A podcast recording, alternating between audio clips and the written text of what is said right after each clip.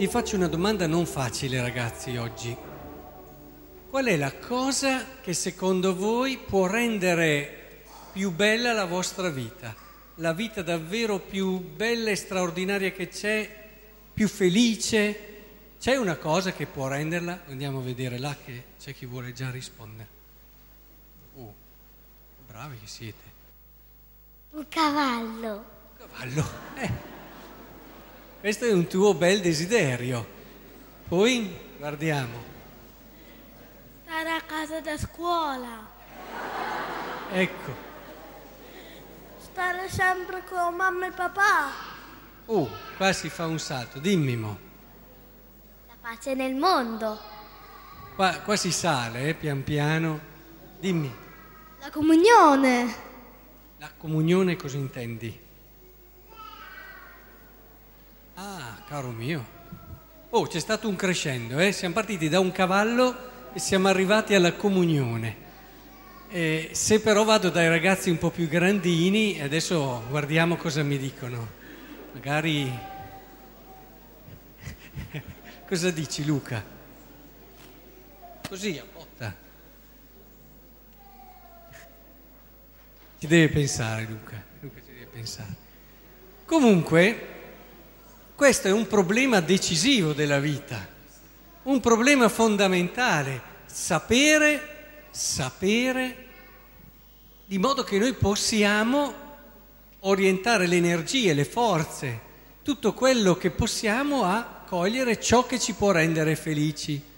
Pensate, tra, tra le persone più grandi ci sono alcuni che pensano che magari il benessere economico, aver tanti soldi, sia felicità. Ma io dopo tanti anni, anche il cavallo, eh, a dir la verità, è una cosa bella, però anche quello col tempo ti accorgi che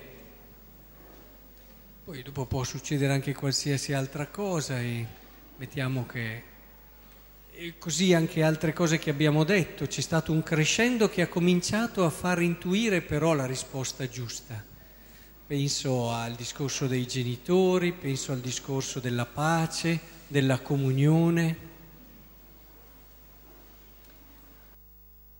Ecco, il Vangelo di oggi cerca di aiutarci a dare questa risposta. Dopo poi la verifichiamo, eh, ragazzi, se davvero quello che sto dicendo è vero. Questo lebroso non dice a Gesù, hai letto bene? Non dice a Gesù, io so che tu puoi guarirmi. Sarebbe stato un bel atto di fede, no? Tu che sei un uomo, io credo che tu sia un uomo speciale che mi puoi guarire. Eh, bel atto di fede. Però non si accontenta di dire questo. Lui dice, chi è che se lo ricorda? Lui dice, se tu lo vuoi, puoi guarirmi. E mica un piccolo, mica è una piccola cosa questa qui, eh? Se tu, tu lo so che lo puoi fare, ma se tu lo vuoi, puoi guarirmi. Uh. Ci sono tante cose, Tommy, che tu potresti fare, però non tutte le vuoi fare, giusto? Esempio, potresti mettere in ordine la tua camera, potresti essere, cioè, potresti fare tante cose, però non è detto che tu le voglia fare, giusto? C'è differenza tra il poter fare una cosa e il volerla fare. Ecco, credo che qui stiamo entrando pian piano in quello che è il discorso che vorrei farvi oggi.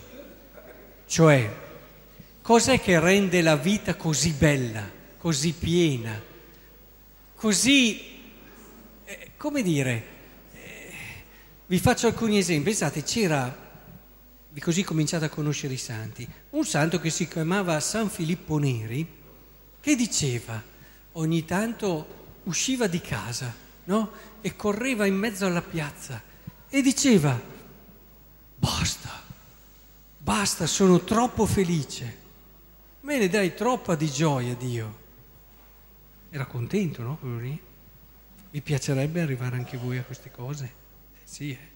basta, mi dai troppa gioia. Oppure un altro che si chiamava Giovanni Maria Vianney, che, che diceva basterebbe che noi conoscessimo anche solo un po' dell'amore che Dio ha per noi e impazziremmo di gioia. Impazzire di gioia, ma ti rendi conto? Averne tanta, ma tanta, tanta che non stai più nella pelle. Eh? Possiamo viverlo a livello emotivo. Io immagino che se questo qui gli arriva il cavallo, a livello emotivo, il primo giorno, il secondo e forse anche il primo anno non sta nella pelle. Però dopo poi ci accorgiamo che Ecco, noi dobbiamo desiderare questo, perché noi siamo fatti per non star nella pelle dalla gioia. Siamo chiamati a questo, quindi dobbiamo avere le idee chiare. C'è qualcosa che me lo può permettere? Io immagino che le persone più grandi, là, mi dicono, la salute, ad esempio, mi, mi fa essere felice. Se sono sano, sono felice. E io dico, è vero, è una cosa molto importante la salute. Però la felicità non è legata alla salute. Ho visto tante persone sane ma non felici. E ho visto persone non sane ma felici. Allora questo mi fa pensare che non sia ancora questo. Come ho visto persone ricche ma non felici e persone povere ma felici. persone che tutti conoscevano e avevano avuto successo, ma non felici, e persone invece che erano semplici, nessuno sapeva che erano al mondo, facevano il loro lavoro quotidiano con umiltà e silenzio ed erano felici. Quindi questi dati di realtà vanno considerati. Che cos'è allora che ci dice il Vangelo di oggi in questa semplice frase? Perché è la cosa che distingue questa guarigione da tutte le altre, non dobbiamo lasciarla scivolare via. Ci dice il valore della volontà e quindi la consapevolezza che abbiamo che Dio vuole proprio noi e vuole salvare proprio noi. Questo è tutta un'altra cosa. Cioè, un conto è credere a Dio che è onnipotente, che ha creato il mondo e lì ci arriviamo, usando la testa, con la ragione, se siamo onesti, un po' logici, arriviamo a capire che anche un Big Bang eventuale, un'eventuale evoluzione ha avuto bisogno di un inizio che non ha avuto inizio di un qualcosa di eterno che ha avviato la catena. Lì non ci vuole mica un genio. Ci possiamo arrivare con la ragione e possiamo dire esiste questo essere. Però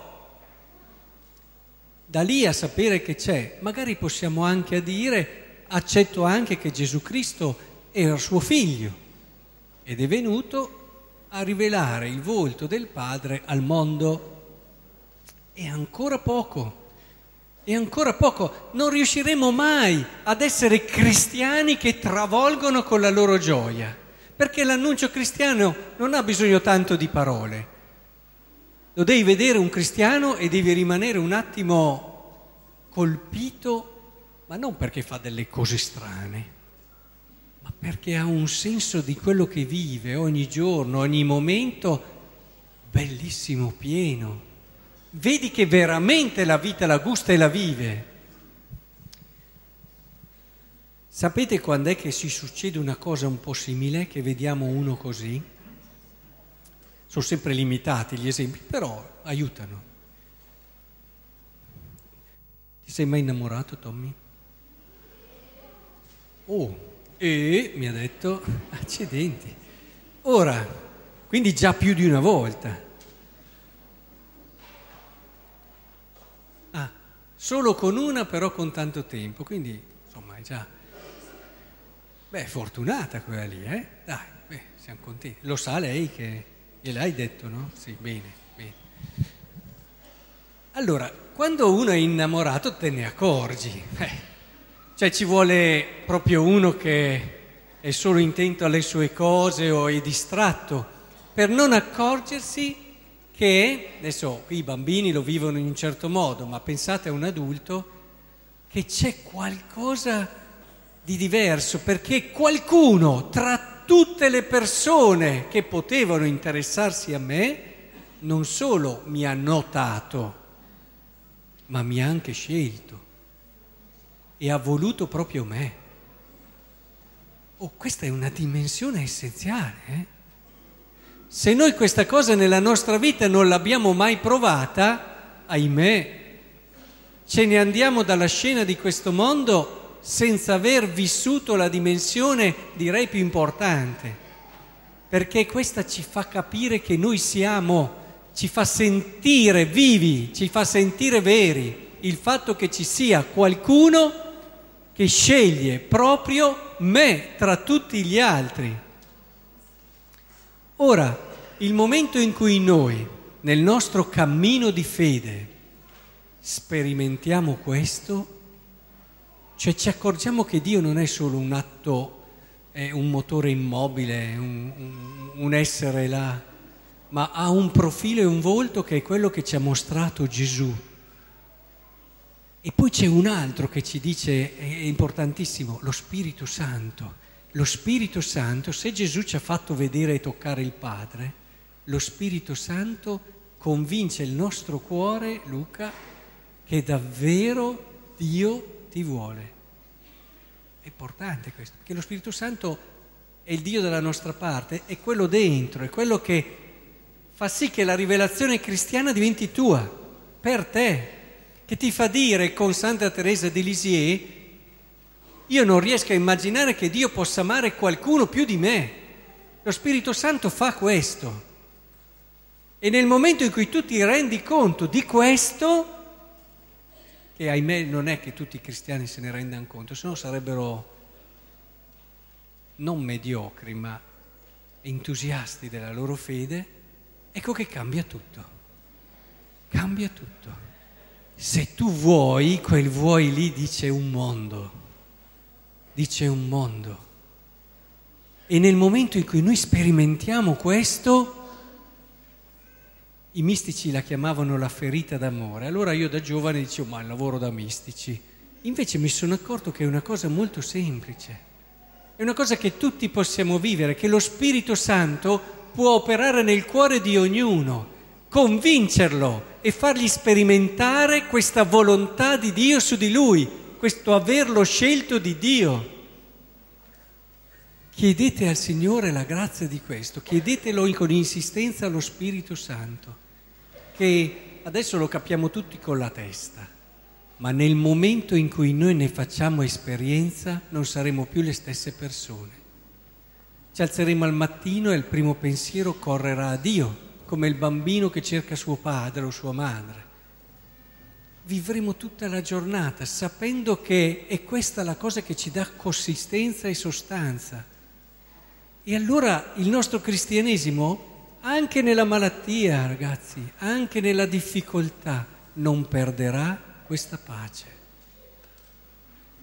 E vivrà di quello che è essenziale, in quella sobrietà che è la vera ricchezza, e riusciremo davvero ad avere un cuore pieno, perché non sentiremo che quello che ci manca è un qualcosa che ci manca, ma avremo già il cuore pieno della cosa veramente importante.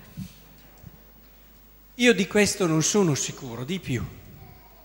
Possiamo avere tutto, ma se non abbiamo il cuore di qualcuno che ci ama e di conseguenza non rispondiamo, noi ragazzi non saremo felici. È bene che fin da giovani lo abbiate chiaro possiamo avere tutto l'universo, ma la cosa che fa la differenza, compresa la salute, eh, la cosa che fa la differenza è riuscire nella propria esistenza ad avere qualcuno che dice sì, te, proprio te, io ti voglio nel senso che sei importante e ti scelgo. E questo avvia in noi un percorso di risposta generoso che è proprio in questa relazione d'amore che noi troviamo tutto, tutto. Non hai questo? Sei povero, sei il povero dei poveri, anche se hai tutto. Hai questo? Nella scuola di preghiera di questa settimana abbiamo guardato proprio il giovane ricco. Gesù gli ha fatto proprio capire questo. Tu hai tutto, ma non hai niente. Non hai niente. Sei così attaccato alle tue cose, ai tuoi beni, alle tue... Invece non hai nulla, ma hai questo. E questo ve lo dico perché l'ho visto coi miei occhi. Io ho conosciuto persone sia di un tipo che dell'altro e non c'è paragone. Allora, in un modo semplice, il Vangelo di oggi, facendo questa cosa un po' diversa da tutte le altre come guarigione, ci passa questo messaggio. E allora, ragazzi, vi do un, un compito, a voi ma anche ai grandi.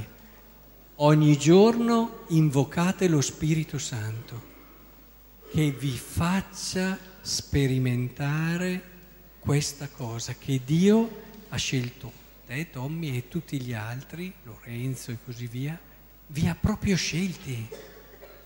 Che voi capiate che non è un Dio, ma è un Dio che vi ama così, che ha voluto proprio voi. Io sono convinto che nel momento in cui ne farete questa esperienza e lavorate per fare questa esperienza, pregate per fare que- preghi tutte le mattine. Bisognerebbe farlo però. Quegli adulti lì tutte le mattine pregano, eh? Sì. Tutti, un'ora tutte le mattine pregano i grandi, più o meno. E perché hanno capito il valore e l'importanza di questo.